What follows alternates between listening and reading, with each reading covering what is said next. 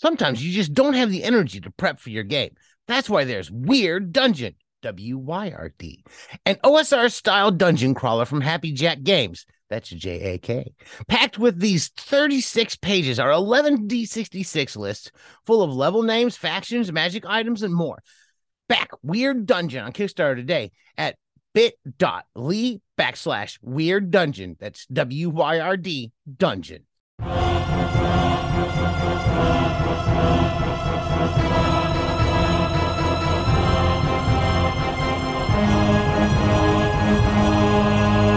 Welcome to Wobblies and Wizards. I am your host, Logar the Barbarian, joined by returning guest Wythe Marshall, the lead game designer and creator of Stillfleet. Welcome. Hey, thanks for having me.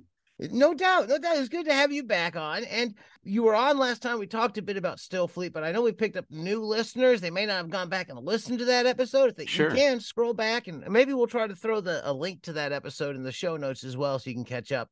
If I if I remember to do that when I'm posting it. but for those who aren't familiar, could you give them a quick rundown of what Stillfleet is exactly and what they can expect from it? Sure, yeah. Stillfleet's a, a new sci-fi TTRPG. We just launched um, the Kickstarter last summer, and we're fulfilling it now. So the the actual uh, digital book is out, came out um, right around Christmas time, and and now we're waiting uh, the physical hardbacks, which are going to be really beautiful. Um, they're being printed and shipped, and we cannot wait to to have those in stores. Uh, as of the recording of this in, in February, uh, we're waiting on the printing, so that'll happen soon. Uh, and uh, Stillfleet's got a unique system, so it's a totally new, um, very rules light, simple system. You have five scores, and the scores are different dice. So it's die die types kind of determine uh, the likelihood of success of things. You're usually trying to get a six or higher, or even more often, you're trying to beat someone else um, and get you know equal to or greater their their roll.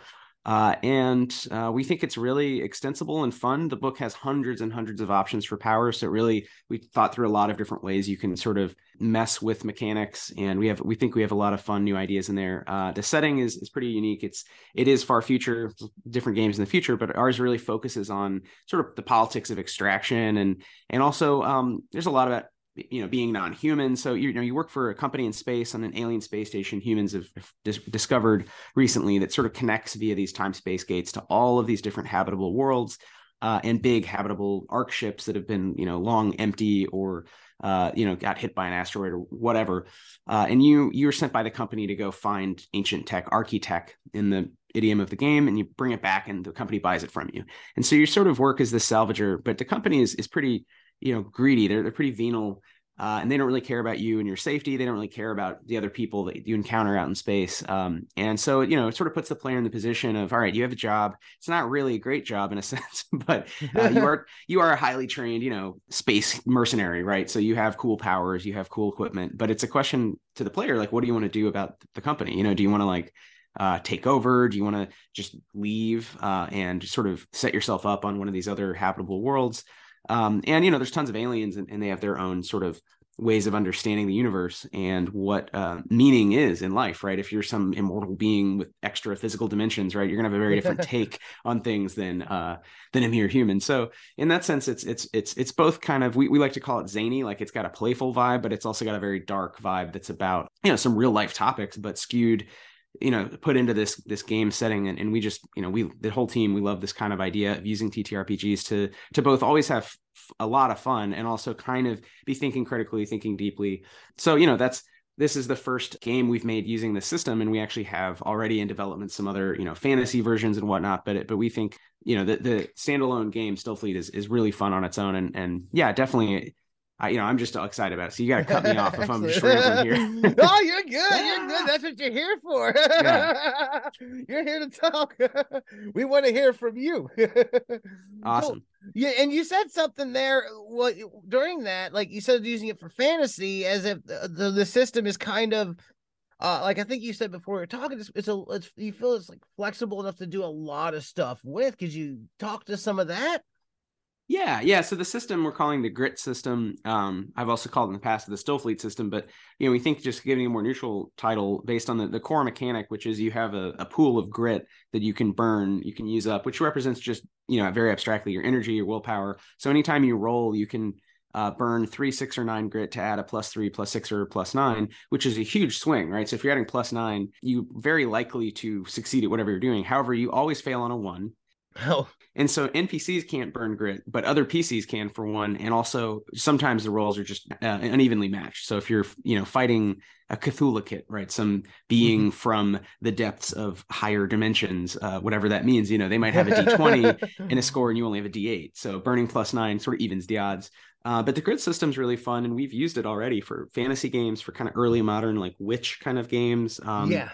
And you know we've we have all these settings in the works and i think well we want to focus and make sure that stillfleet the core sort of sci-fi universe is supported and i really love that's close to my heart. It's kind of my world. The other game designers on the team have their own ideas um, and i'm really looking forward to starting really now you know as we're finishing up you know the first rule book right? Moving to into some of those other genres and thinking about some of these same um, issues like okay how do we make it so that the players aren't just you know murder hobos but are kind of put, put in some other position by the the rules or whatever so um, yeah we think again it's a, it's a cool system and we'd love people to hack it so i'll just say that right off the bat we'd love people to take it and and create their own stuff and just you know use the basic mechanic because um, we think it's it's pretty fun So let me ask a question then. You're saying that you'd love people to hack you, and I know there's been a lot of talk about open game licenses and things like that. What would someone need to do if they wanted to take a look at this and make their own hack of it or make a supplement using the system? Yeah, great question. We have a license, um, and I'm publishing an update really, really soon. Um, I've just we we actually uh, we're lucky enough we we have now like a lawyer for for our company. Um, and oh asked, wow! asked him to take a look, uh, just because he's he's super interested. He's actually a game lawyer, really, really great guy, and we wanted um, just his advice given the OGL stuff. But um, you know, this license that's up is usable, which is you can make whatever you want using the system. Um, just don't literally plagiarize our words. You know, just say like hey i'm using you know basically ask you to, to insert a couple lines at the beginning saying i'm using you know whatever the stillfleet is is um, a system that we published right? But yeah. that's it. So you know I, I, it's pretty simple and we'd really like people to um, go ahead and, and use the grit system and have fun with it. And we're actively trying to collaborate. Uh, we have a lot of impending more collaborations. We did some in 2022 but we're really looking forward in 2023 to working with a bunch of different writers. Um, and partially it's about bringing in other voices. So it's not just my you know head canon about Yeah. the far future it's like other people's ideas and yeah and then partially it's because of these other settings and we know of course obviously people love fantasy but uh, they also love kind of modern or, or more near future sci-fi that isn't so cosmic and zany um, and we get that so we, we were definitely kind of um, encouraging people to just just go nuts with it there's the main book that's out, which is the Stillfleet book, but there's some setting stuff that's Yeah. coming out or in the works. Or uh, could you talk to some of this? Yeah, yeah. So the core rulebook is out. You can get that um, digitally right now on itch or DTRPG, and the physical books um, are shipping the Kickstarter backers in probably at this point April. And I need to, you know, we're still waiting on the final, final, like where is it on the boat schedule from the, the publisher. Um, and we are going to have those in hopefully some stores in New York City, and then sell them at conventions. But uh, you know, they'll be ultimately limited supply just because enough people bought them on Kickstarter. So um, we'll have to see sort of how that that goes with physical merch. Um, but we do have some other books, and again, you can buy um, the digital version of our first big setting book um, on DTRPG or itch right now. It's called The Rain Thieves. The Rain Thieves? The Rain Thieves, yeah, it's a it's a setting uh, that's like a desert planet. So it's very much kind of uh, both like homage to slash kind of making fun of like a Dune kind of world where the the native intelligent species are like giant spiders basically. And there's lots of um not sapient uh giant centipedes that produce uh sort of proteinaceous delicious like milk. So there's basically uh humans that live there now in these caves and they they ranch centipedes and they try to avoid getting killed by giant spiders. The company in stillfleet sends you there uh, they actually literally forgot the world existed for a long time, and they've recently rediscovered due to a clerical error. You know, they, they rediscovered this planet they used to trade with. Error?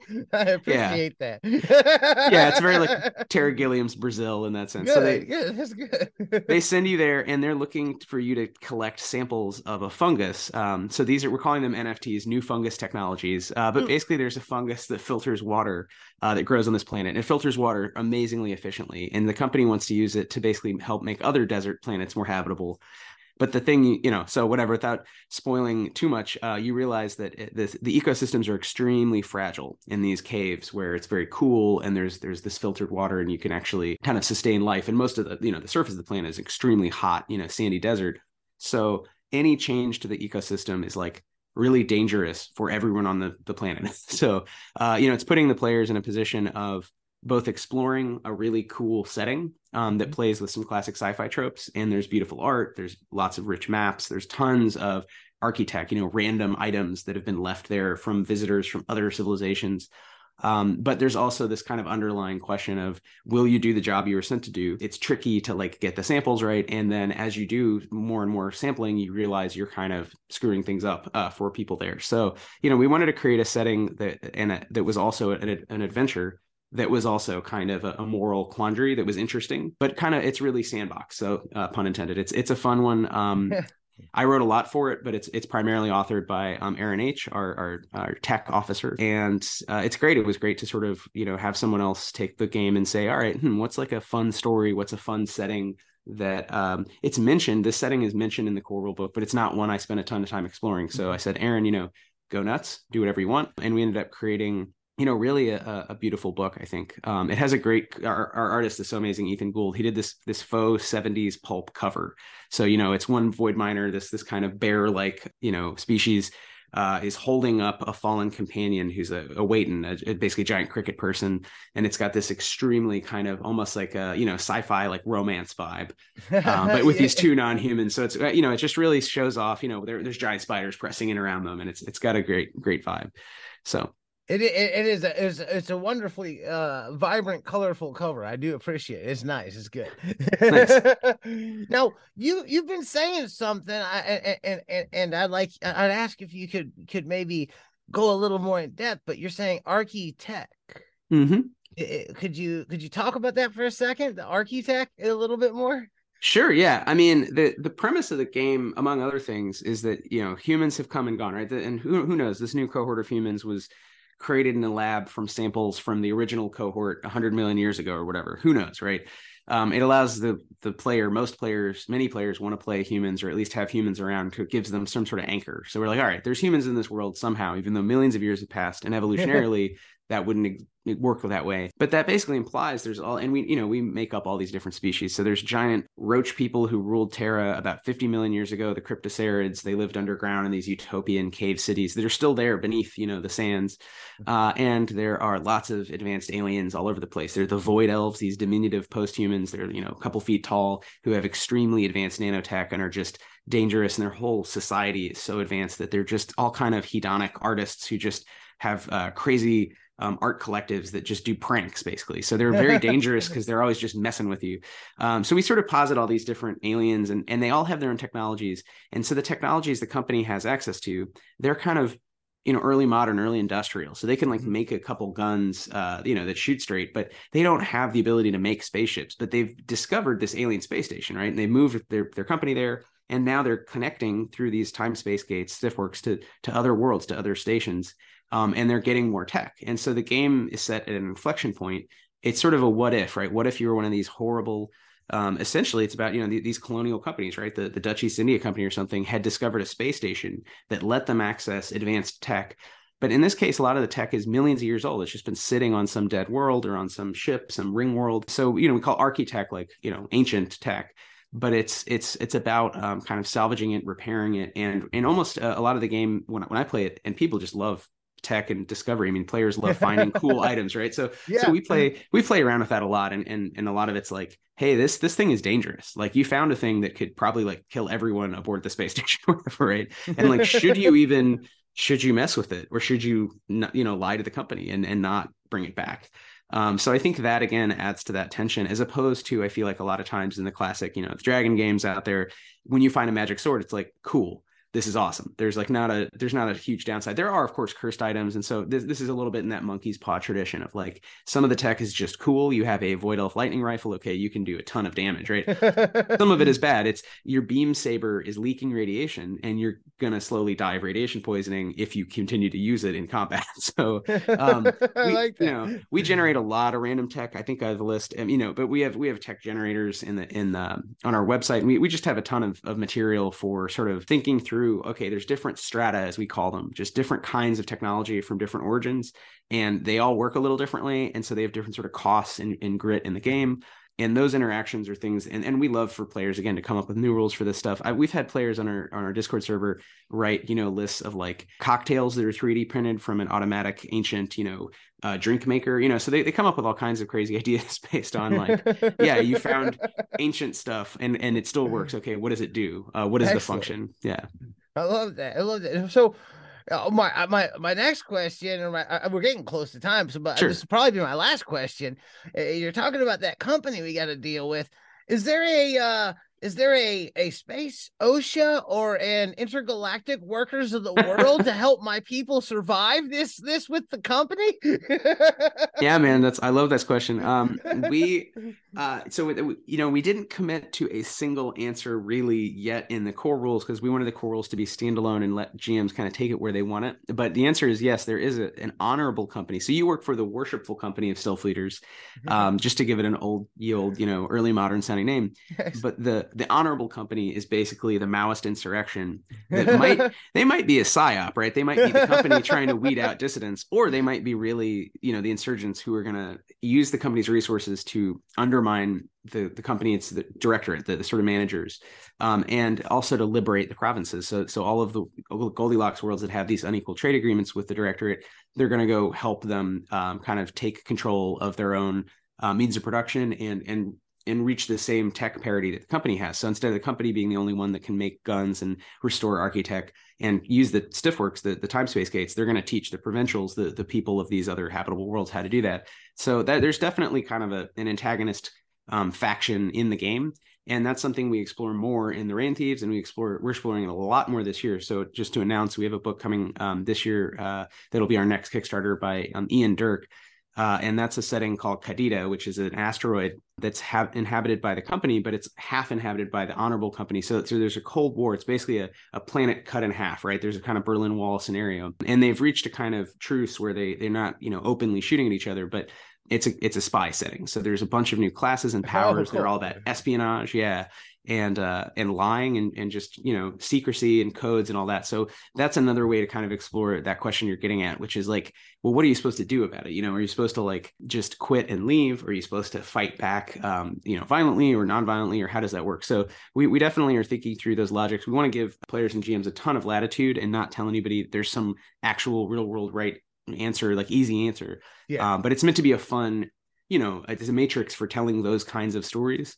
Um, you can also play it as just a straight we're going to go find dangerous aliens uh, you know beat them up grab their technology run away. I mean you know we're, we're not going to stop you from playing it however you want but uh, you know we're, we're definitely supporting more and more along the lines of what you're saying you know um, excellent excellent. yeah. I, I like that. I'm looking for that's pretty cool Cool. Thank you. Could you tell the listeners where they can get their copies, where they can pick it up, how they can check it out, and and, and if they're curious, what where you would suggest them go first to learn more? We sell our products right now on DriveThruRPG and itch.io.